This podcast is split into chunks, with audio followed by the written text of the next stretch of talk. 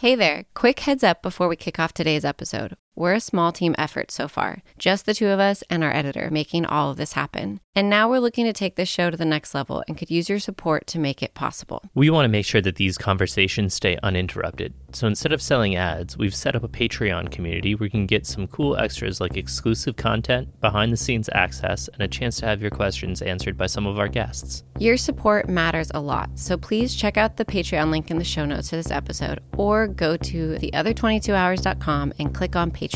As always, thanks for listening, and here comes the episode. This is the Other 22 Hours podcast. Where our goal is to provide musicians and other creatives with tools to create sustainability so you can sustain your creativity. Hey, and welcome to today's episode of the Other 22 Hours podcast. I'm your host, Aaron Shafer-Haiss. And I'm your other host, Michaela Anne. And since this show is in its infancy, I'm assuming you're a new listener. So thank you for checking us out. This is called the Other 22 Hours podcast because we like to focus on the time that we're not on stage, the other time in the day that's maybe outside of the public eye, and ask our guests what they do to keep their inspiration and their creativity up. Between the two of us, Aaron and I have almost 25 years of experience in the music business. I've spent the better part of the last decade putting out records both on my own and with labels, touring the world, and building an independent career. And I started making records in high school with friends and then spent a lot of years on the road with different bands and playing gigs around whatever town I was living in as a sideman. And now I find that being in the studio and producing records and writing music for TV is what keeps me going.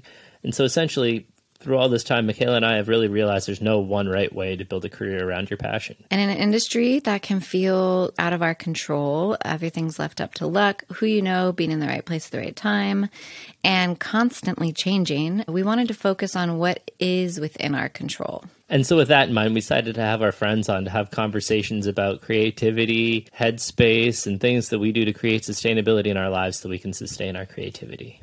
On today's show, we have the Milk Carton Kids, which is our first show with a band with more than one person on. Yeah, and we've known Joey and Kenneth for a long time and gotten to tour with them as well. So it was really exciting to get to talk to them and hear firsthand how they have been evolving and learning how to sustain this life as a musician, not only individually, but together as a duo. So inherently, I think we talked a lot about boundaries Yes. We talked a lot about knowing yourself and knowing what you want and what you want to get. Yeah, and how to stay centered in that regardless of what is pulling you from the outside and what pressures may be coming from outside team members and how to know when those people might not be the best team members. And so with that, please enjoy our conversation with the Milk Carton Kids. Our band Gotta is get the- extra juicy. Should we should we come from a higher angle? You guys can just like lean in together like this. Oh yeah. Oh, Look, it's a Kenneth, RE20 you versus fix your hair, SM7 family. It's studio hair under the headphones. Headphone hair. None of us could have as perfect a coif as Aaron Shafer has. Hey, you know, this is called I dropped my kid off at daycare seven hours ago and I'm on my third cup of coffee here. There you go. Jeez. Does that make you anxious to have that much caffeine? I'm at the limit. If I had another one, that'd be it. I'd be just right over the edge of the cliff. Yeah. Didn't you see he just offered to make coffee for all of the Cayamo crews? I did. I think I'm probably going to make more than our show fees doing it as well. I'm trying to get Crema on board to it. To give Oh, me a nice. few bags of coffee. Oh yeah, make people pay, get a sponsorship. That's Are you smart. you a coffee snob? And I mean that in the best possible way, and I I'm a self-declared coffee snob myself. Y- yes, absolutely. So what do you drink? Right now we're having Intelligentsia. It's Mm-hmm. like a single origin South American. What do you do? Pour over? You a Chemex? Don't laugh. This is You important. This is what keeps you sane off the road, Michaela. have The an es- entire point of your deal. We have an you go- espresso machine. Yeah. Okay, you go espresso. Yeah, it was a that was the first pandemic purchase we made and it was great. Me and Kenneth's wife got him a really nice espresso machine for Christmas last year. Nice. Do you do It's- it every day or is it just a special mm-hmm. treat? Oh no. It's on a timer. It's a dual boiler like from Italy. It's a whole proper deal. Oh yeah. Wow. This was definitely a go in together on it kind of a gift. yeah, that's Yeah. not what we have. We've, No. we've got the budget one. Yeah. It definitely punches above its weight though, I'll tell you that much. Yeah. Mm-hmm. All right, that's a good product review right there. Okay. Well, thank you guys so much for being willing to do this and to chat with us. Oh yeah. We like to start the episode just kind of setting the tone that and setting the preface. We want to talk about the things that we don't normally talk about when we're out doing interviews promoting our music. Mm-hmm. So the stuff that you guys, especially being a band and being in the music business for so long, how you have evolved and learned to care for yourselves, to keep your creativity first and foremost, and not just get caught up in the business of trying to gain more. So, how you sustain your creativity and care for yourself in that manner. And you guys are our first duo that we've interviewed. Everybody's been individuals. So, I'm curious a lot of our conversations with individuals are about their own relationship with themselves, but with you hmm. guys, how much you have to do that then interpersonally with each other. Is this something that you guys talk about through your relationship? Oh yeah, it's a decade of back massages, you know?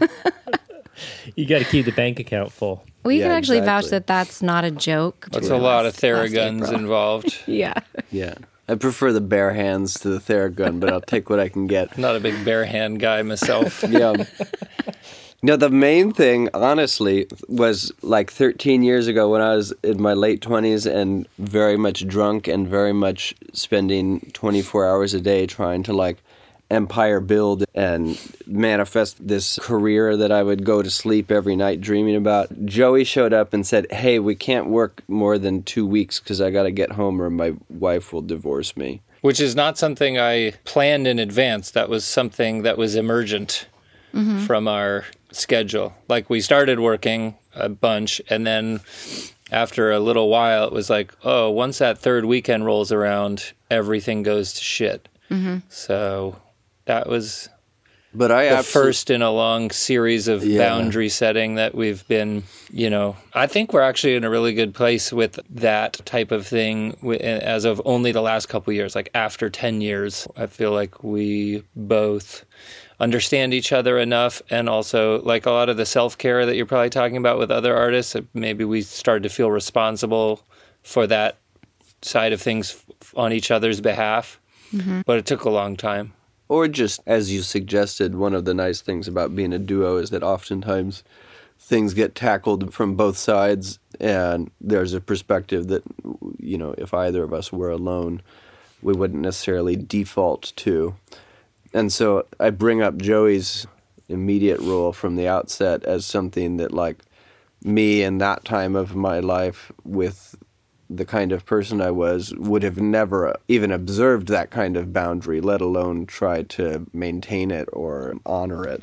I look back on that and feel like I received a real lease on life there. Did you have any pushback at the time? Like, do you guys, when you have boundaries like that, is there ever disagreement or needing to come around to it? Or is it just an instant, like, okay, you set that rule, then we'll we respect play it? pretty well now, right? One There's big fights. there- There was a giant fight in 2014. we've had our share of giant fights, but they haven't been about the boundaries in terms of like how much work needs to be done or even what type of work. Yeah, I think it's pretty clear when someone is setting a real boundary and neither of us is particularly histrionic about saying like I'll never do this again and then like going back on it. Mm-hmm. We take it seriously if we're setting a boundary and it's after careful consideration and so it, that hasn't been that hasn't been our problem. You guys each had solo careers before Milk Carton Kids, right? Yeah, it's generous of you to define it that way. Were either of you in bands? Like, is this is this your kind of first like? The bands were always our name. Kenneth had spent a good deal of time actually like putting a band together behind himself that had an identity and was great, like a musical identity and was really good. I was playing with whoever would play for a hundred bucks a night at the Hotel Cafe, mm-hmm. which is a lot of great musicians who I'm still friends with to this day and who you guys probably know and who play with everybody still. But like I didn't have creative vision in mind for like what my solo project would sound like beyond just writing the songs in my bedroom. Well, but also in that iteration, you were like the boss. It's not like you were. You weren't communally making decisions. Totally. But so were you of your band, but your band had like the same people all the time for years and you had a, a vision for you the what you wanted them to do more than just like show up and know the charts. Yeah, but we were both like little lords of our own tiny kingdom that we were making. We weren't like having to listen to the pedal steel players say, "I want the front seat." Well, there was no touring, so there was no front seat. Everybody showed up in their own car and Right. paid for their own parking. Although you did a whole vast amount of like worldwide touring. I did touring, we but never with any. That was I couldn't afford to bring anybody with me on a tour. Yeah. That mm-hmm. was just like in my Volvo. But you were like you went around the world with Jay Nash. Did he teach you a few things about being sane and healthy on tour, or did he just? No, he taught me how to like like that. What the, that this staying sane and healthy on tour is already a level of privilege and achievement that I would say I was not even aware of or trying to achieve before we met. Any touring I did was like, how do you not sleep outside for forty dollars? Yeah. Right. You know, how do you eat at a truck stop every day and not, you know, die or rupture your insides in some way? Like, where are the bananas in the truck stop? That's what I learned Yeah. from touring with Jay Nash and Amber Rubarth, who are like my, you know, that you like go through battle with these people and they're like my close friends. But we weren't like, how do we take care of ourselves? It was like, Yeah, I mean, physically early, get to the next place. early on, you're just surviving and you're just trying to like sacrifice whatever you can to be able to keep playing shows. And I think that weeds people out. Like some people, mm. then it's like, fuck this, I'm not going to tour if it doesn't get to a level of more comfort soon enough.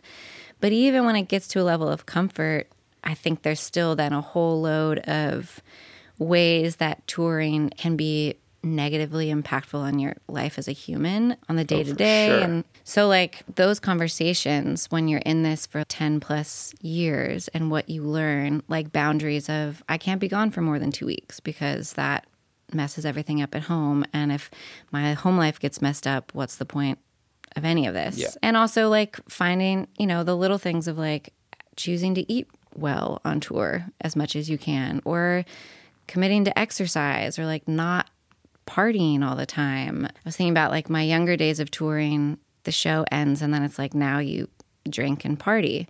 And I was like, all the touring I've done this past year was with you guys and Joe.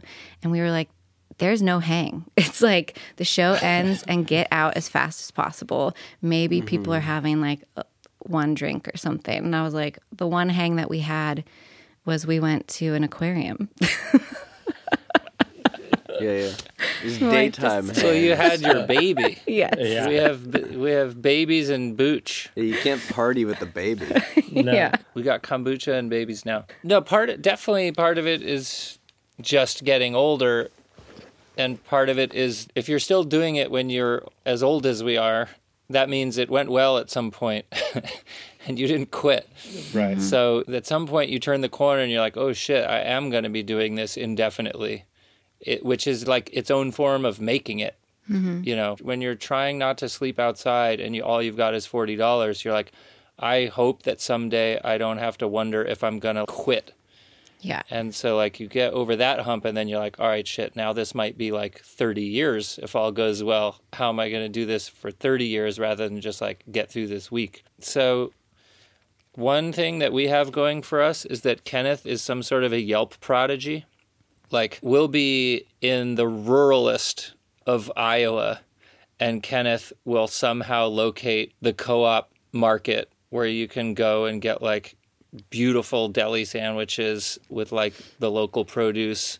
I think probably most people on that same routing are just like it's Carl's Jr. Day, I guess. Right. Yeah. You mm-hmm. know. Yeah. And like you Or got canned tuna from the gas station in Oklahoma. Oh, I have a strong no tuna in the van policy kind of across the board. I don't care I don't care if you hired me and I'm a sideman, there's no tuna in the van. That can wait outside.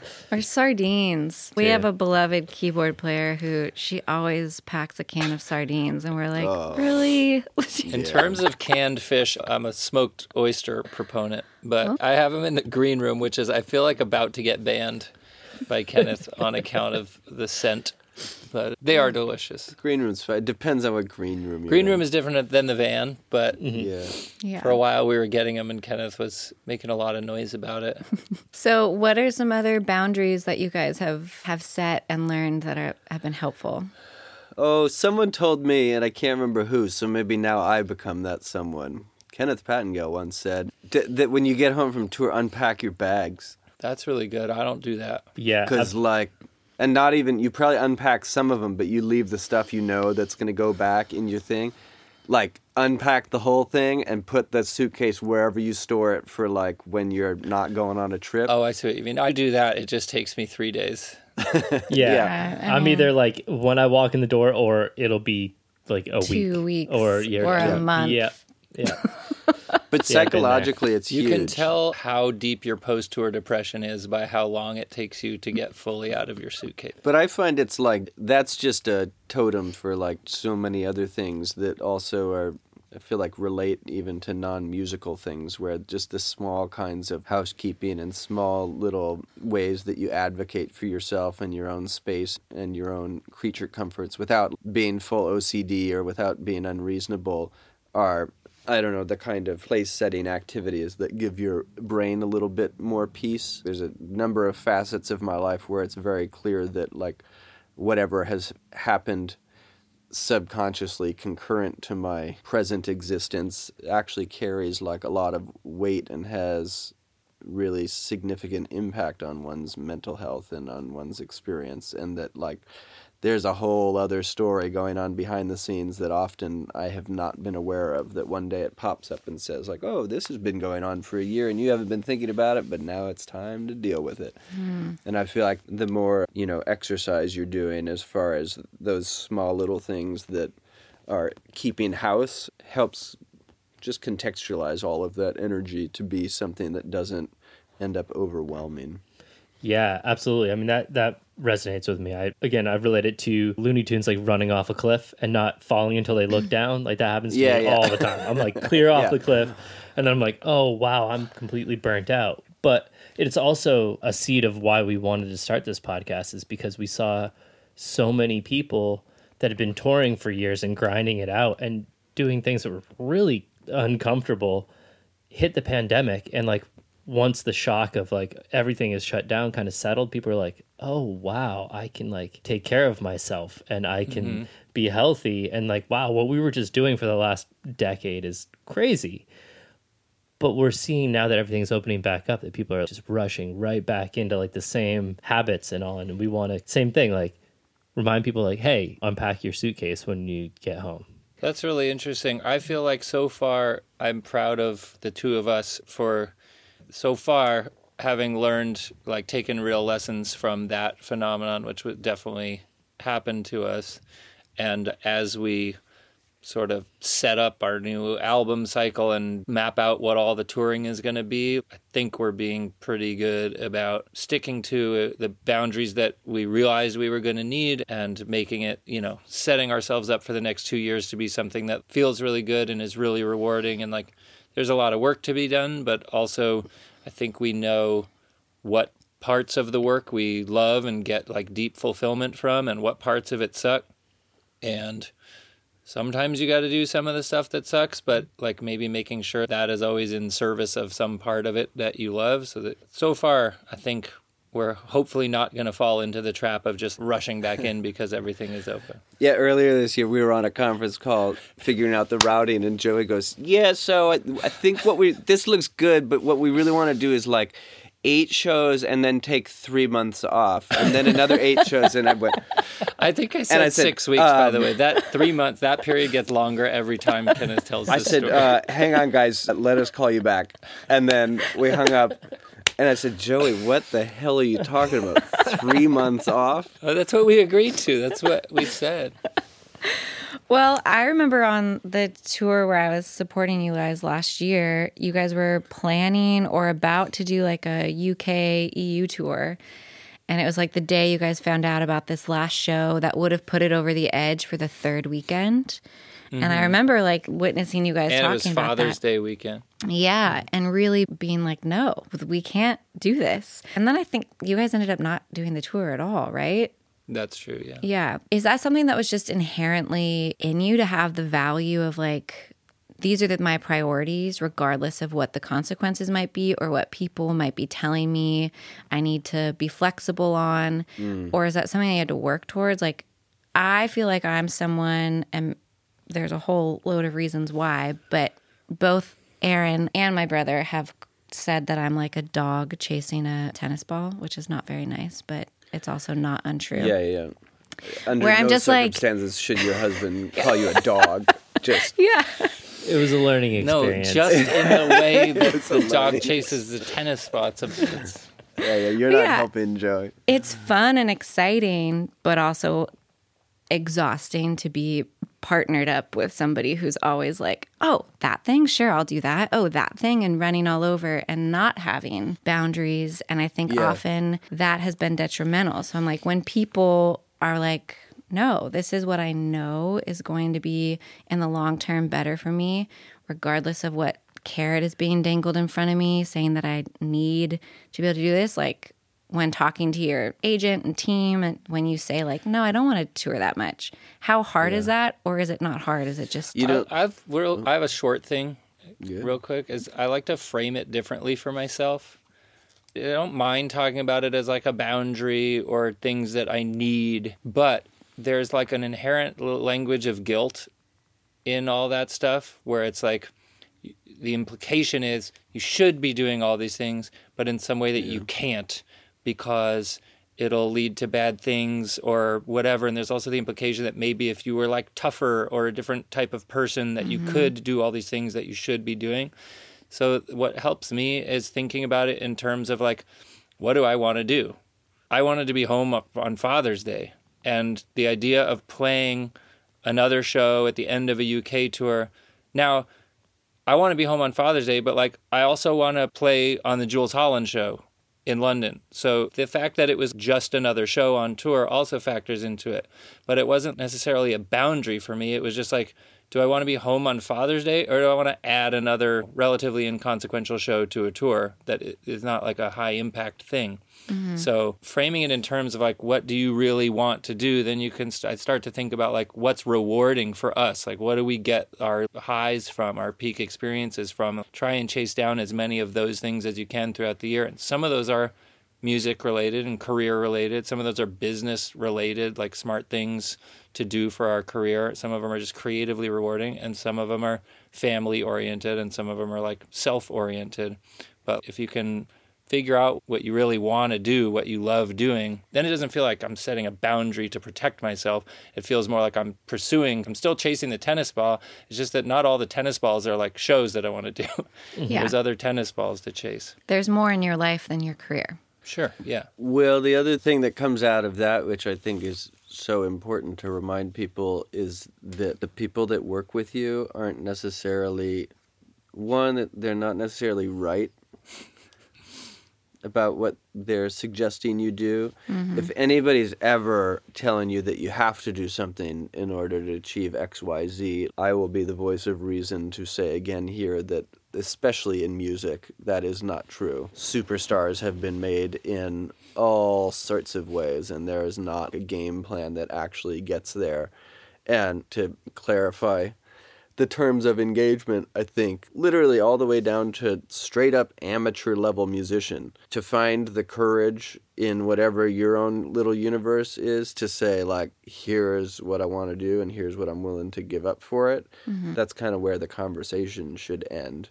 And if you're working with somebody who is not very encouraged or inspired by that because they want you to be working more, they want you to be doing something different, blah, blah, blah, I would suggest they're the wrong fit for you to be working with. They should be listening to what you're putting out before trying to exact their kind of vision because they're not really tuned into the long term of what's going on if they're behaving that way.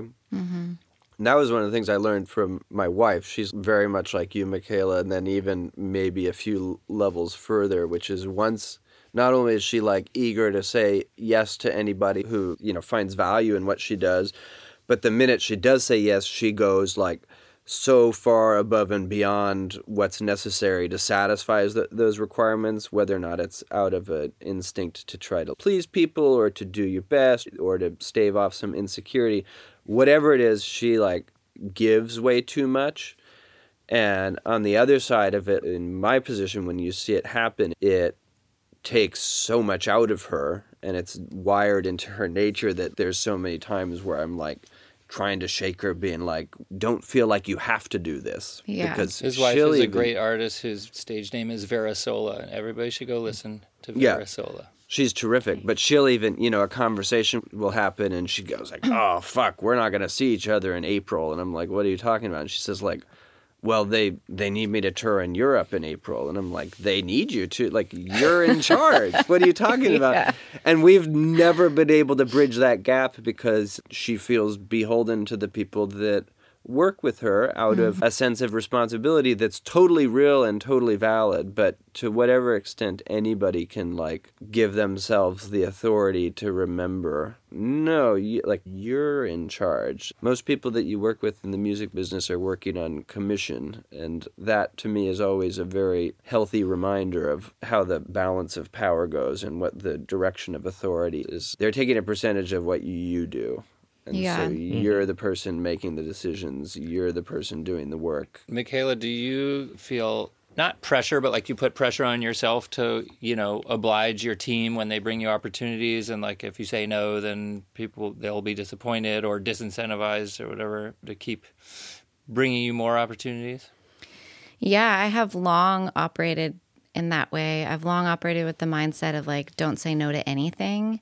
Mm. And I think, again, a lot of the motivation behind this podcast and these conversations we're having is because of all the conversations we're having with each other and our friends and are just, I'll speak only for myself and not for Aaron, but I'm in like a place of obviously I became a mother for the first time. I a lot of personal stuff happened with my mother, my relationship to my career and the pandemic, everything happening. I'm in a time of transition where I'm really evaluating what I've done to this point and how much I have given my power away to people I've worked with or to people who've offered opportunities to me out of a place of, I think, fear and desire of getting things. So, thinking that those opportunities will expire, and also feeling like you don't have any leverage until you're at a certain level. But I don't know what that level is. And that's what, like, I've been really realizing because even having the confidence to say, well, I don't want to do that. So therefore, I'm not going to do it. And you work for me can be hard for some people because, and I also often wonder if there's gender that plays into this for women feeling like you kind of are already like in a lower level of power because I've heard so many times of like, oh, we already have enough women on the roster, or we already have enough women on the festival. So you already kind of are feeling like getting people to work for you or getting opportunities is so hard. So you want to mm. please as much as possible because they could go away. And mm-hmm. until you feel really confident about if I lose this person, I'll find a new one because I've got an audience to back me up. I have a lot of value that's tangible, data, money driven value versus no, I have value because I'm a good artist who works hard and I have potential and I'm great to work with. It's harder to kind of stand in that strength. So I think about a lot of that stuff now and making decisions based not on because I hope it's going to get me something, but more about what feels right and feels healthy and good and not anxiety driven and threatening. Because I also think I've just had so many conversations with people who have the things that I've wanted at a higher level, are selling more tickets, have, you know, all the TV, whatever. And they're not necessarily any happier or less anxious. And that's a, another catalyst for this. I was talking to so many friends this year who, on the outside, seem like they are doing so well. And then I talk to them personally, and they're like, oh my God, I'm having such a hard time. This is the hardest mm-hmm. year financially, or personally, or emotionally, or whatever. So now my whole approach is like, okay, I'm trying to learn how to live a life intentionally about how to have a good life that includes a creative career and not, I will do anything to try and build my music career. Mm-hmm. Because I don't think it's the answer. I don't think success, as we kind of superficially judge it, of being on a bus and having a full tour schedule. I used to think that was the goal, and now Oh, I don't get a bus. so. Oh yeah, don't get it. Whatever you do, don't get a bus. yeah, That's when it all goes downhill. it's true. That's definitely true. It's Yeah, no, I feel you though. I relate to that a lot. The only thing it makes me think of when you're talking is, for God's sakes, everybody get off the internet. Holy hell. yeah. It's a, Just get off the internet. Well, it do what you can to keep a good perspective. I mean, Kenneth, I like what you were saying about like basically giving yourself permission to say no or giving yourself permission to focus on what's right for you. You know, I see a lot of people that are earlier on in their career or maybe not so early in their career, but like having their first experiences with like a really credible agent or manager or label or what, and they feel subservient to that person. I think maybe it's because we're all trying to build careers around a passion, which is a really crazy thing to do. You see these people that can very tangibly offer a next step in your career and more opportunity and more sustainability to be able to create more and do more of what you want that I think it's really easy to inadvertently give all your power to that person Yeah. and feel subservient to them when in reality you are the boss. They would make no money if it wasn't for you.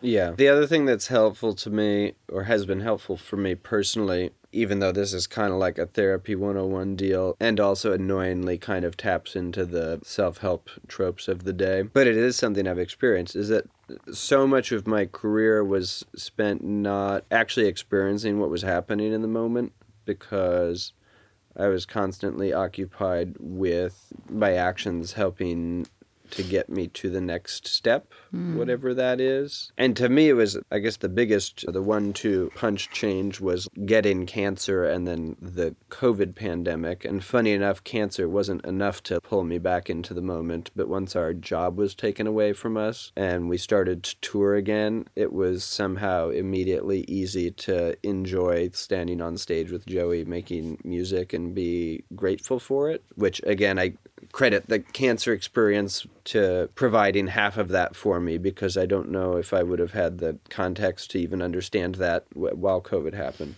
But the combination of those two reminded me again in a very simple way like, oh, this is the whole point of what's going on. And when I think about the last 10 years of our career, the amount of cool things that I've done, and when I think back on them, I didn't watch the show, or I was out in the alley smoking a cigarette, or I didn't talk to so and so because I was like, I don't know, I was chasing a girl. Like, whatever all of the things are, it's a, been another real healthy reminder to like, when you're doing something cool, hang out and be in it. And that even helps to contextualize when you get the email from somebody saying, like, do you want to do this?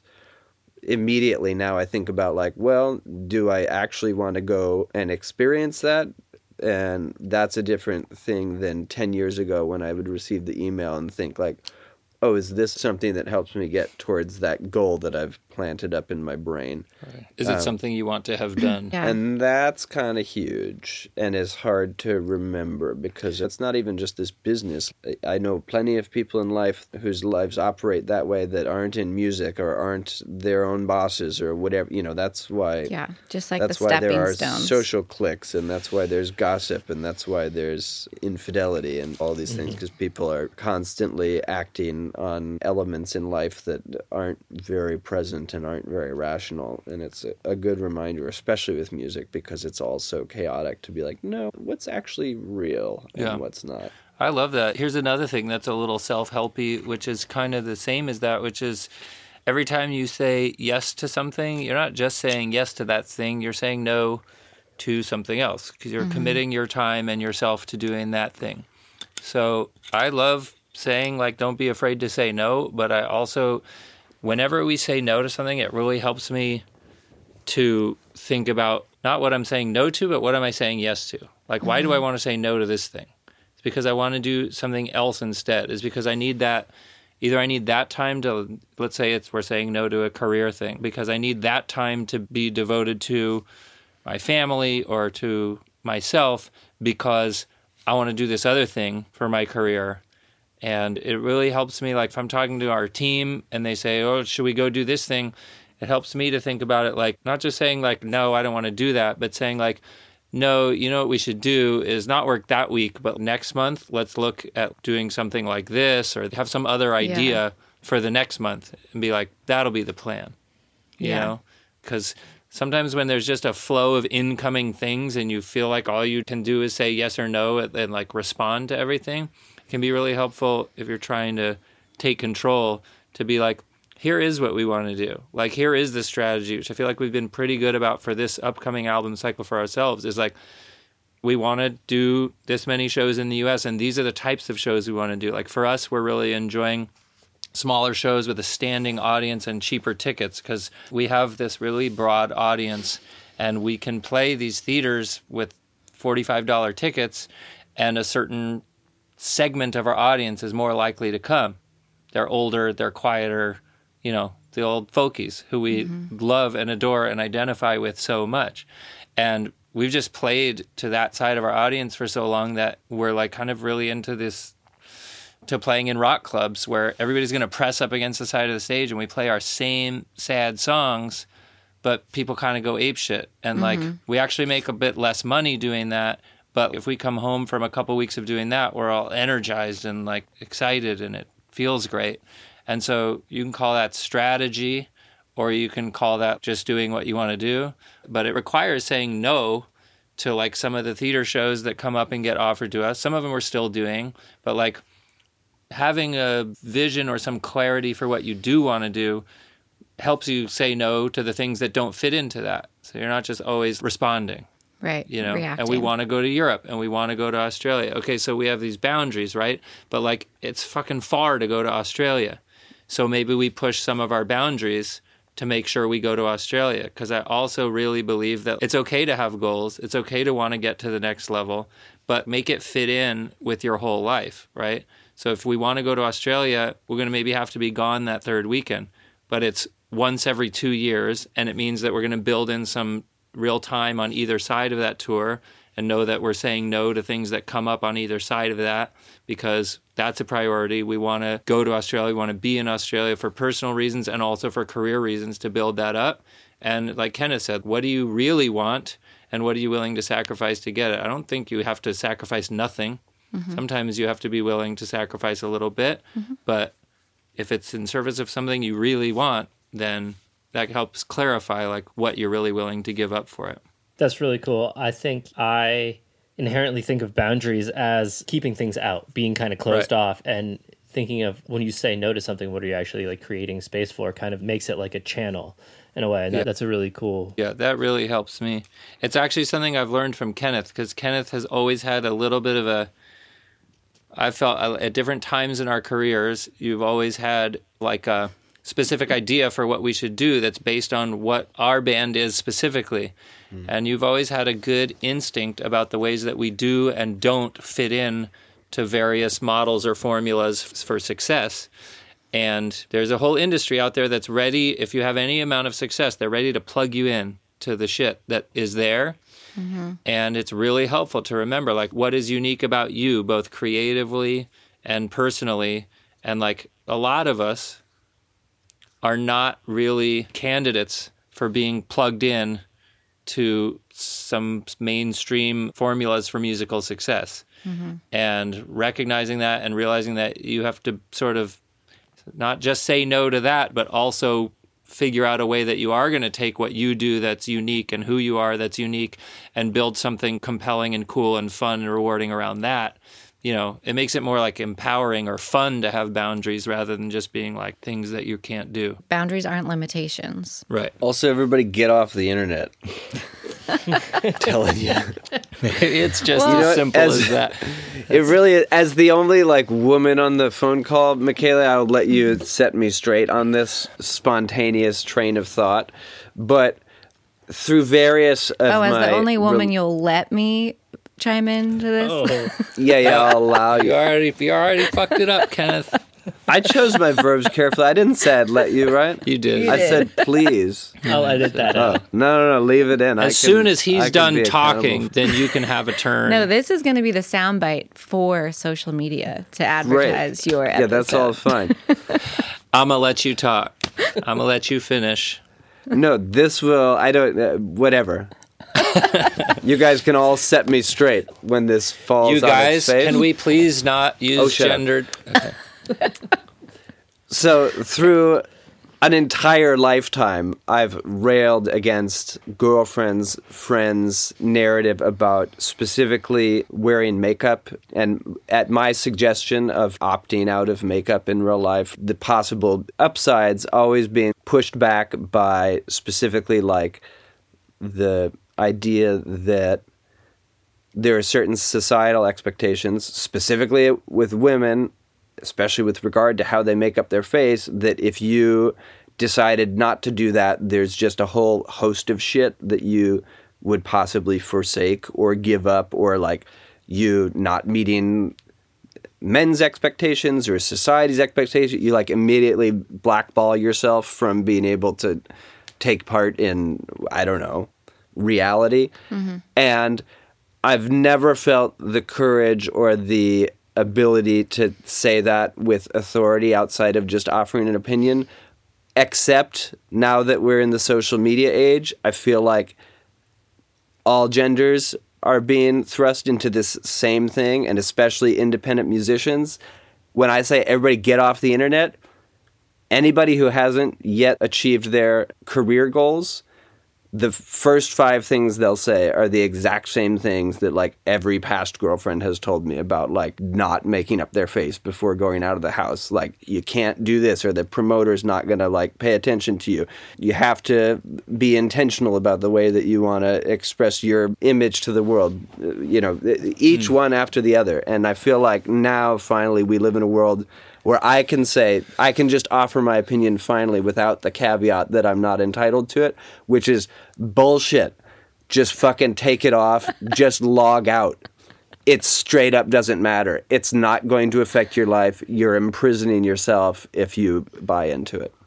And also, everybody, check out our Instagram for we're announcing a new single in a couple weeks. It's at the Milk Carton Kids. No, that's another great one. Smash that follow button. That's another great one. Anytime I offer this, somebody says, "Well, you have somebody that like does, Does your for you. Instagram. You, can do it." And, and again, I will call bullshit.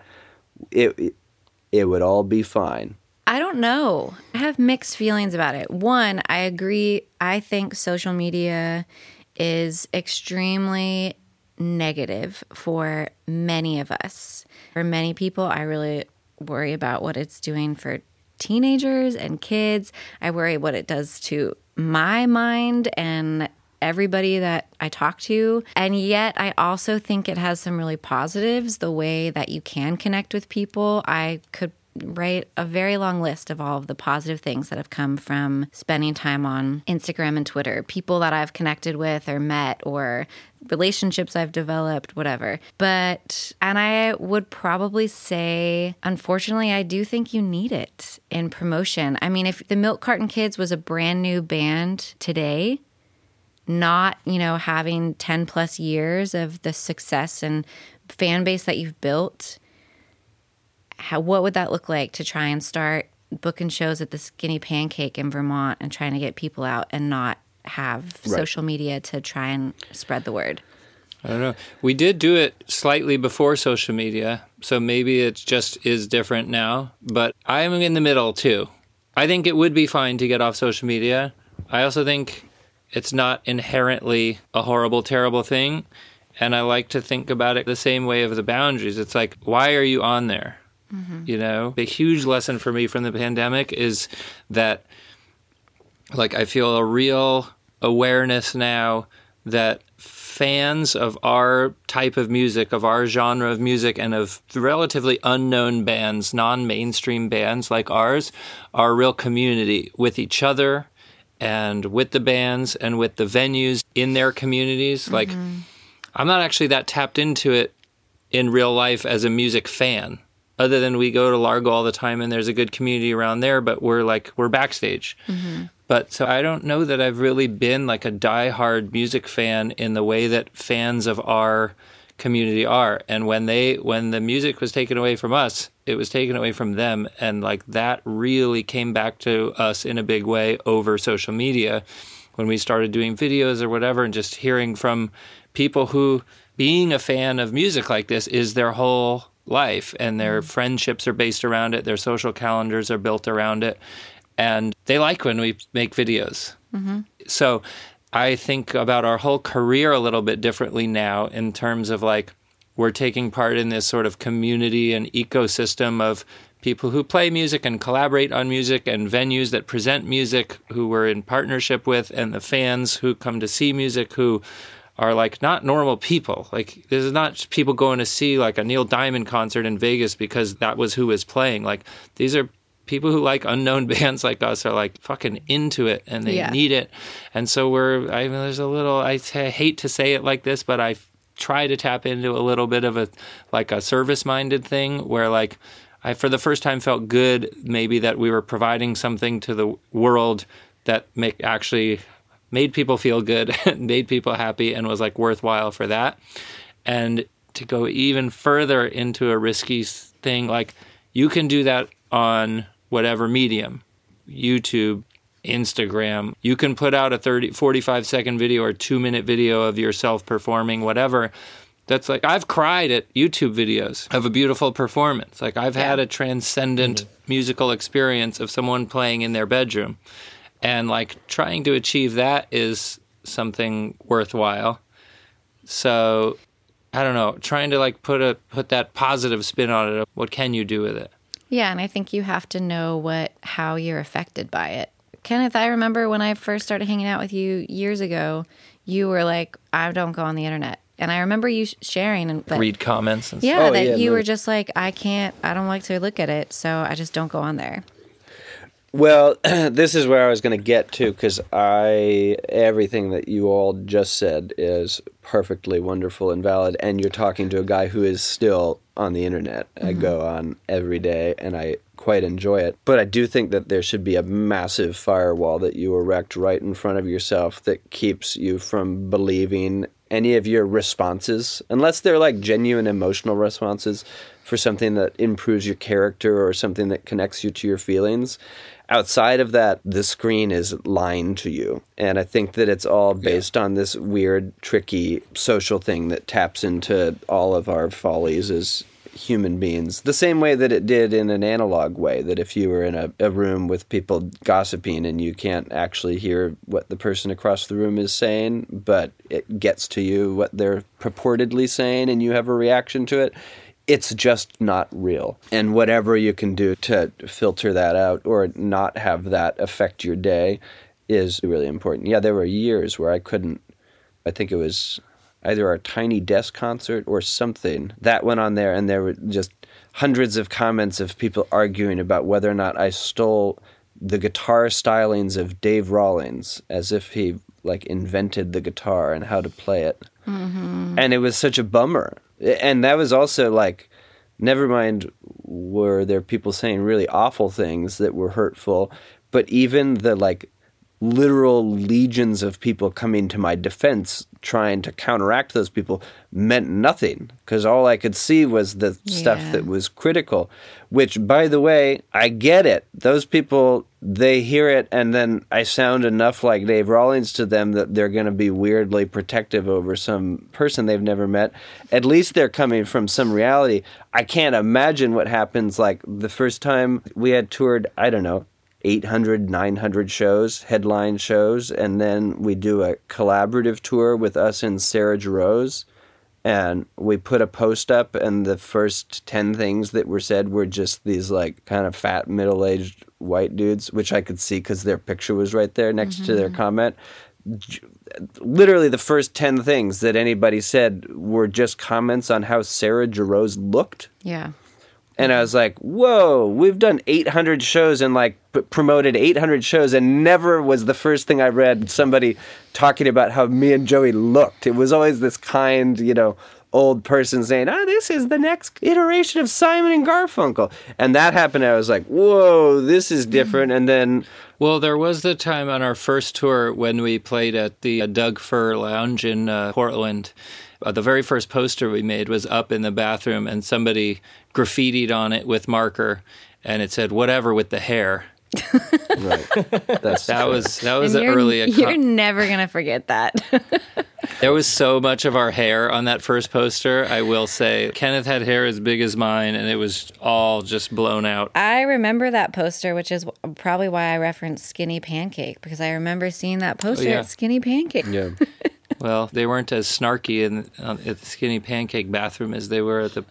I never minded all that stuff, but I do understand. Like, For women, for sure. And I don't know, Kenneth, were you? Oh, yeah, it's when, Were you prefacing all of that to allow me to make a comment about makeup too?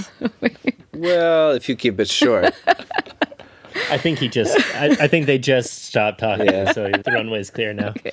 yeah. But yeah, for women, it's just like it's a whole other your physical appearance, what you look like, if you're wearing makeup or not, if you look like you're trying to be sexy or not, if you're too sexy, if you are sexy. It's just like it's absurd. It's dumb, but it's just like that's what people think is fair game and what we're supposed to talk about. how do you deal with that?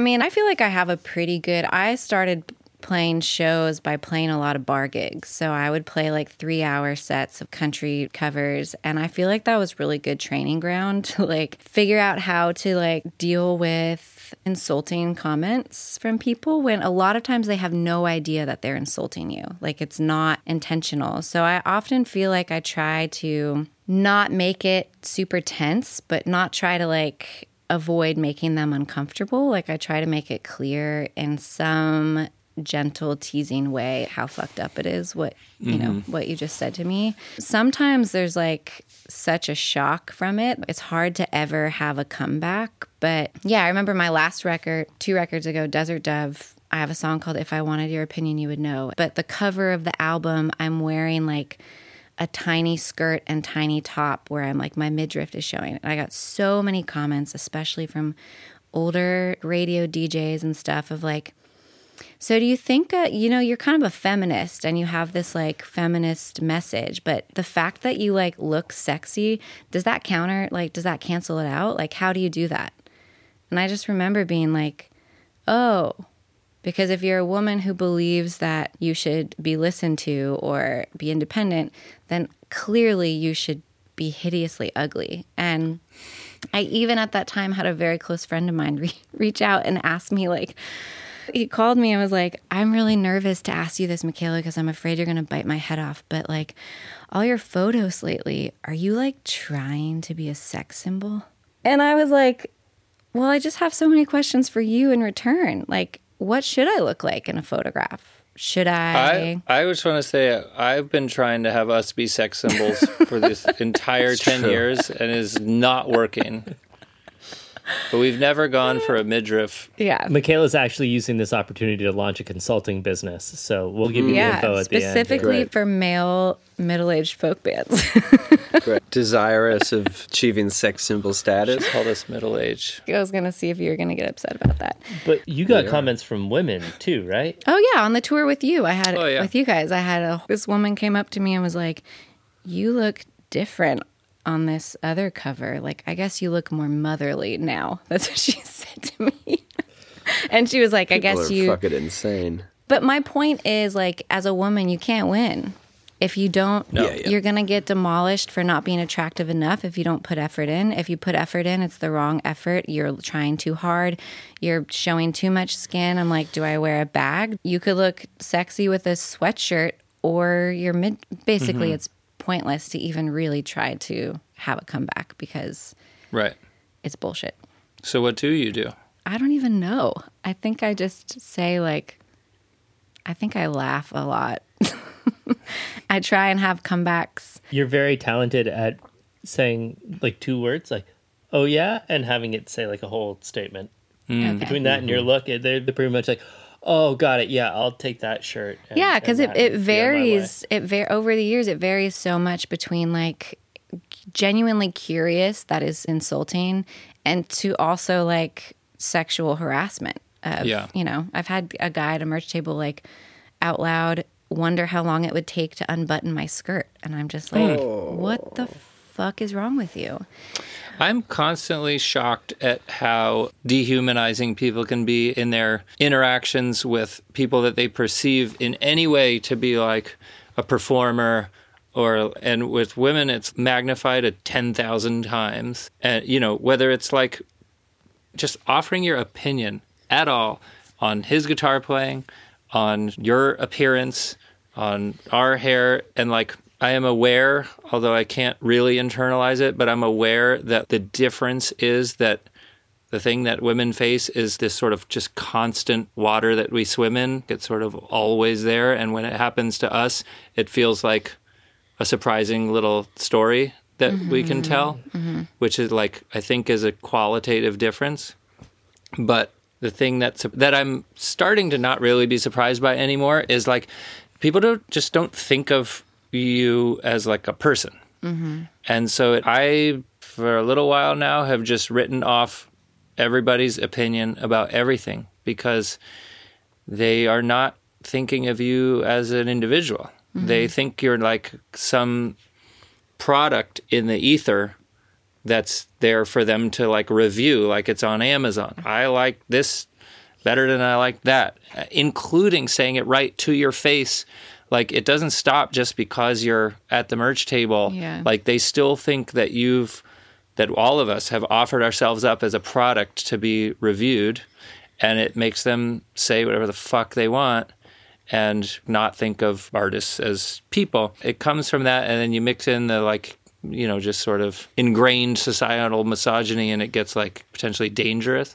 It helps me to remember sometimes that like they just don't think of you as a person in that moment.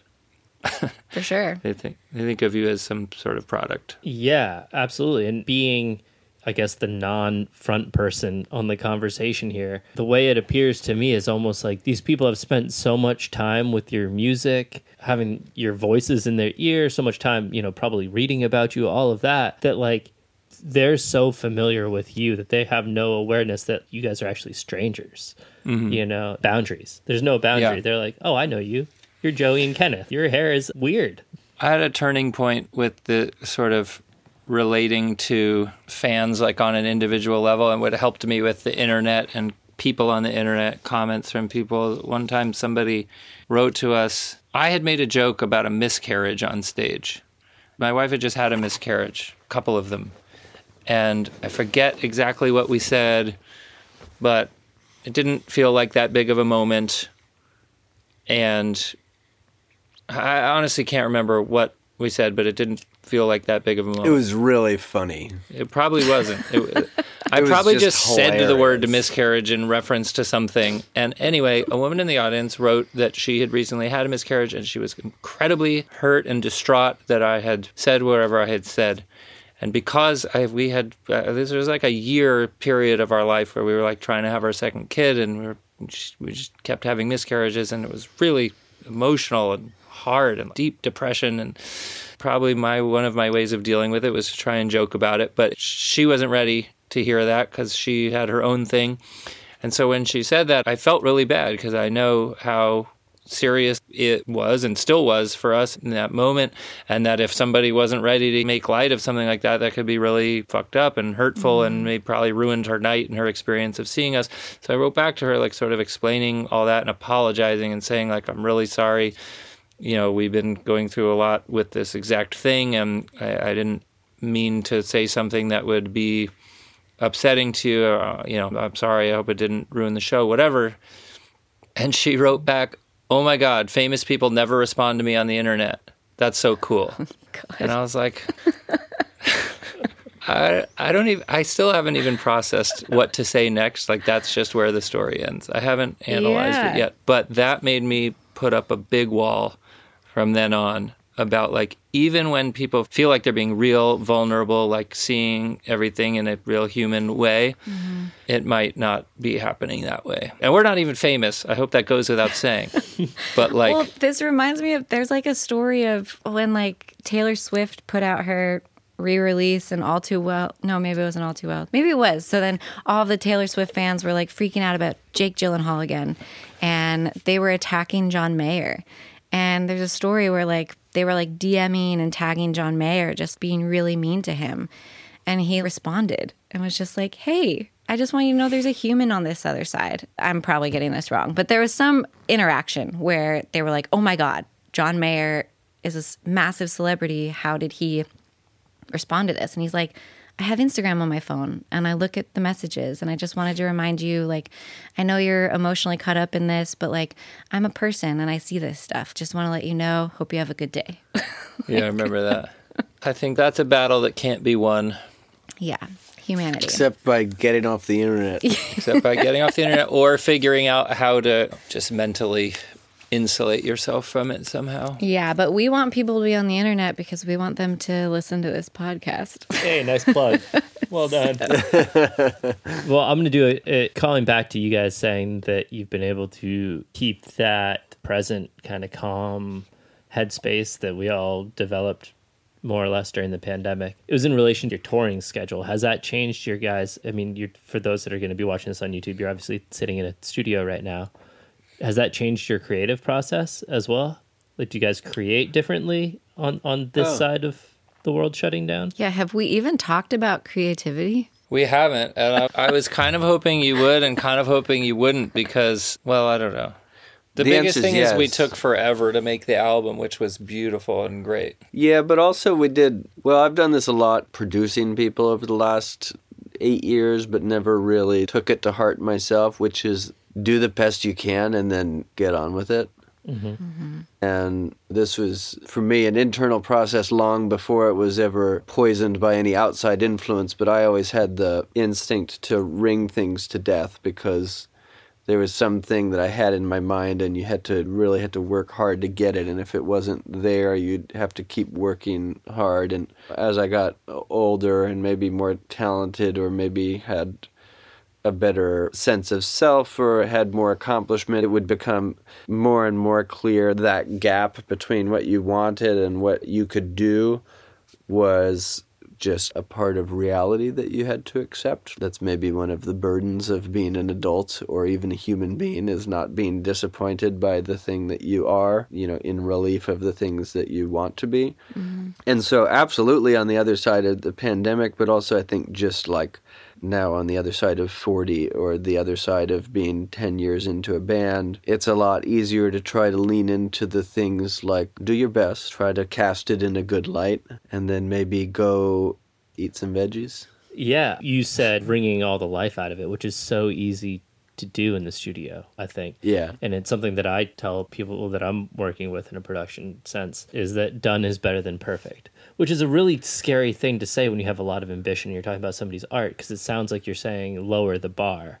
And to me, it doesn't mean that at all. No, it just means like I tend to focus on things that are really small. That if I zoom out and look at the piece as a whole, the song as a whole, the album as a whole, what I'm really focusing on is pretty inconsequential. Yeah. And it doesn't really affect the work of art as a whole. And then that got me thinking about records that people classically say are you know, perfect records, whether it's a Steely Dan record or a Michael Jackson record or whatever it is, and realizing like, oh, I'm sure there are plenty of places on those records that the people that made those records are like, oh, yeah, that didn't come across oh, right. Yeah. But the way that we perceive it, not knowing what their initial intent was, is that it's flawless and it's amazing. Well, and all this crap is so fetishized to death and the biggest fetish that I think is most harmful is this thing that keeps people feeling like in the end that they didn't do good enough.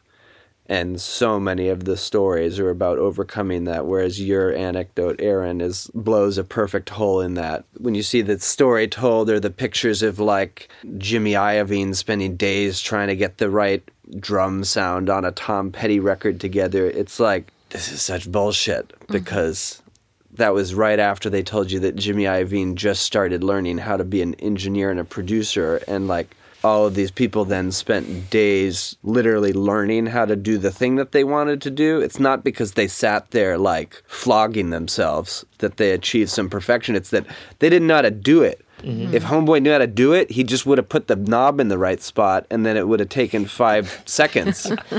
Yeah. But instead, and it's like anytime I'm producing an artist, You and say they're it like, didn't take them that long because they were good. It took them that long because they were bad. Yeah, they were bad. They were just figuring out how to do it.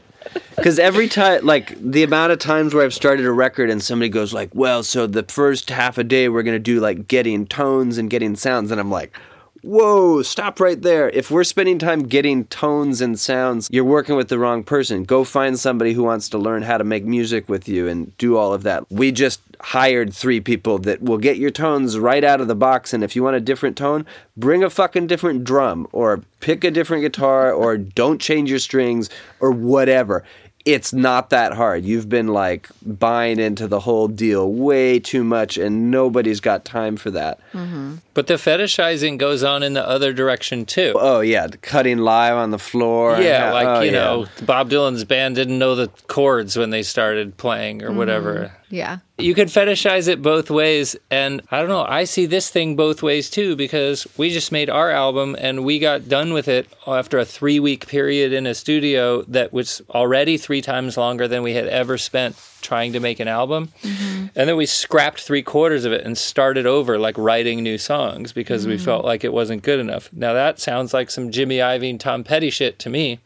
But really, there's validity to both things because the other side of it is like, you know, we had to go back to everyone and say, like, the album's not done and it's probably not going to be done for months longer. Mm-hmm. Even though we already just spent all this money and all this time trying to do it. And that release date that we talked about is not going to happen. Mm-hmm. And we need more money and everything. That was a big kind of courageous thing, I think, too. And I was just looking back at all of our lyric notes and stuff and remembering what those old songs were. And like, we could have easily put out that record. Mm-hmm. And that would have been a middling Milk Carton Kids record. And everyone would have been like, oh, it sounds like the Milk Carton Kids. And I really do believe that we made a way, way better record. We wrote way better songs. The songs that we re recorded with a different approach. I'm just way more proud of what we did and happy with what we did. And it took, it was a real pandemic lesson of like, the deadline Take is time. artificial and take your time to get it right. Now, sometimes you can also overdo it and wring everything out of it. Mm-hmm. And it's hard to maybe know which one you're doing. Or are you obsessing or are you actually editing and making progress? But I think it could go both ways. Well, the balance I think is important pointing out. Is Yeah, for sure. There's a specific one. It's first the reminder like we're in a world where like the thing we do is three minutes long or maybe five minutes long, sometimes seven if you're being greedy, whatever. Mm-hmm. But like that's the deal, and it shouldn't take that long to make something that long. And if you lived in a world that literally was another era 50 years ago, and Patsy Cline goes and cuts crazy, like that's going to happen in three hours or less. That's how it happened. And obviously, before that, which is like a marvel of modern history that I'm sure has been shot into space for generations in perpetuity to glean its magic, there obviously was like a lifetime of a person that led up to that moment. There was probably I don't know the story on it. Maybe there were months of pre-production, maybe it was maybe it came together in an afternoon co-write. Who mm-hmm. knows? The point is to actually make the thing shouldn't take that long. It's 3 minutes tops. And from our record, from the one that I'm most proud about, is the title track on the record is a song that I wrote seven years ago, and we've recorded four different times for albums. And my point is, like, I've always been very precious about that song. At no point did I ever spend too much time wringing the life out of it. It's like, for the first two years, it had completely different lyrics every time it was performed, I was like, that's not what I want. And mm-hmm. every now and again, I'd re- revisit and try to do it, and I'd fail, and then I'd put it aside for a while, and I'd come back. Oh, there's really something to that. Mm-hmm. And then at some point, I changed the lyrics and liked that, and we tried at various points to record it. Our last record, we got as far as like having recorded it, it was in sequence, and at the end, just something felt wrong, and I had to write an email to everybody saying, we're pulling that track off the album. And everybody goes, oh, that's a great track. And I'm like, yeah, it's not right. And then we did it for this one. But sure enough, you know, like the thing that you hear, it took two hours to record But it, yeah. it had a because it's three minutes.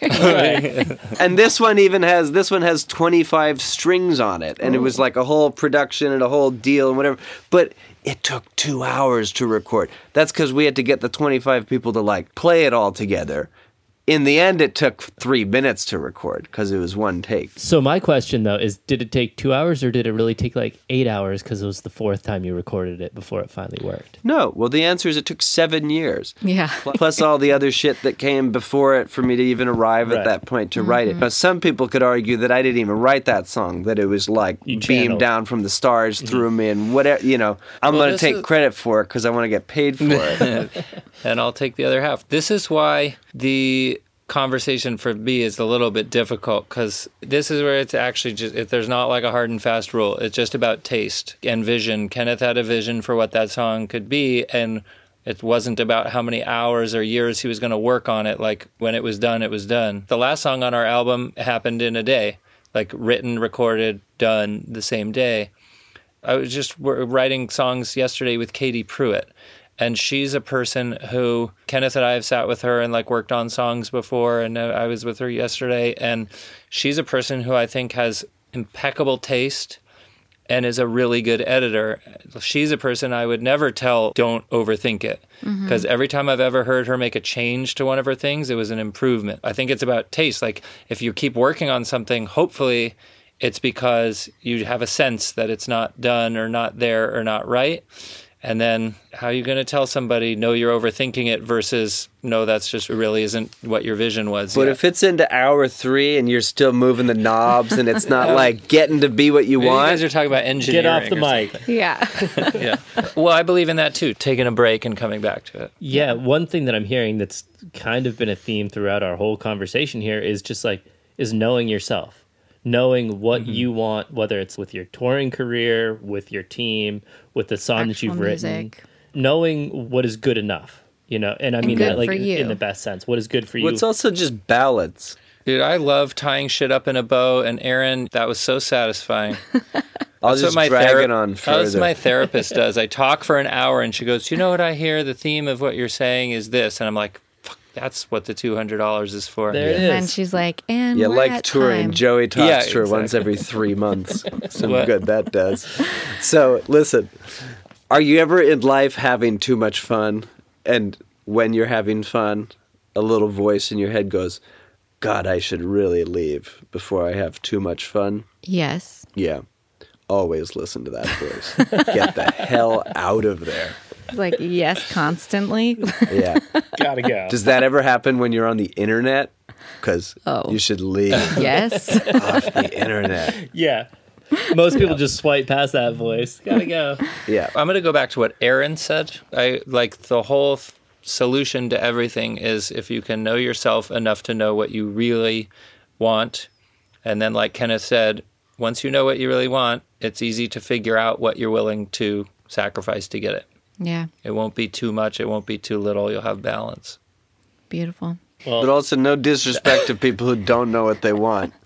Yeah. takes time to find or, it. Or 17 year wants- olds or arrested 23 year olds. Or, Or 36 year olds who just want a lot of things. So don't always Yeah. know what to focus People who on. are still young, like 36, got your whole life ahead of you. Not middle aged. By 40, if you don't know what you want, then yeah, no, you're fucked. Yeah. Well, thank you guys for spending your morning or early afternoon with us. Thank you. Our pleasure. Love to talk to you. Thank you for listening to this week's episode of the Other 22 Hours podcast. You can find more info on this episode, including links to things that we talked about, by going to theother22hours.com and clicking on episodes. We want this show to be a resource for our community from our community. So we'd love to hear from you about what works and what doesn't. Please let us know by sending an email to info at theother22hours.com. And we'll see you back here next week for another episode.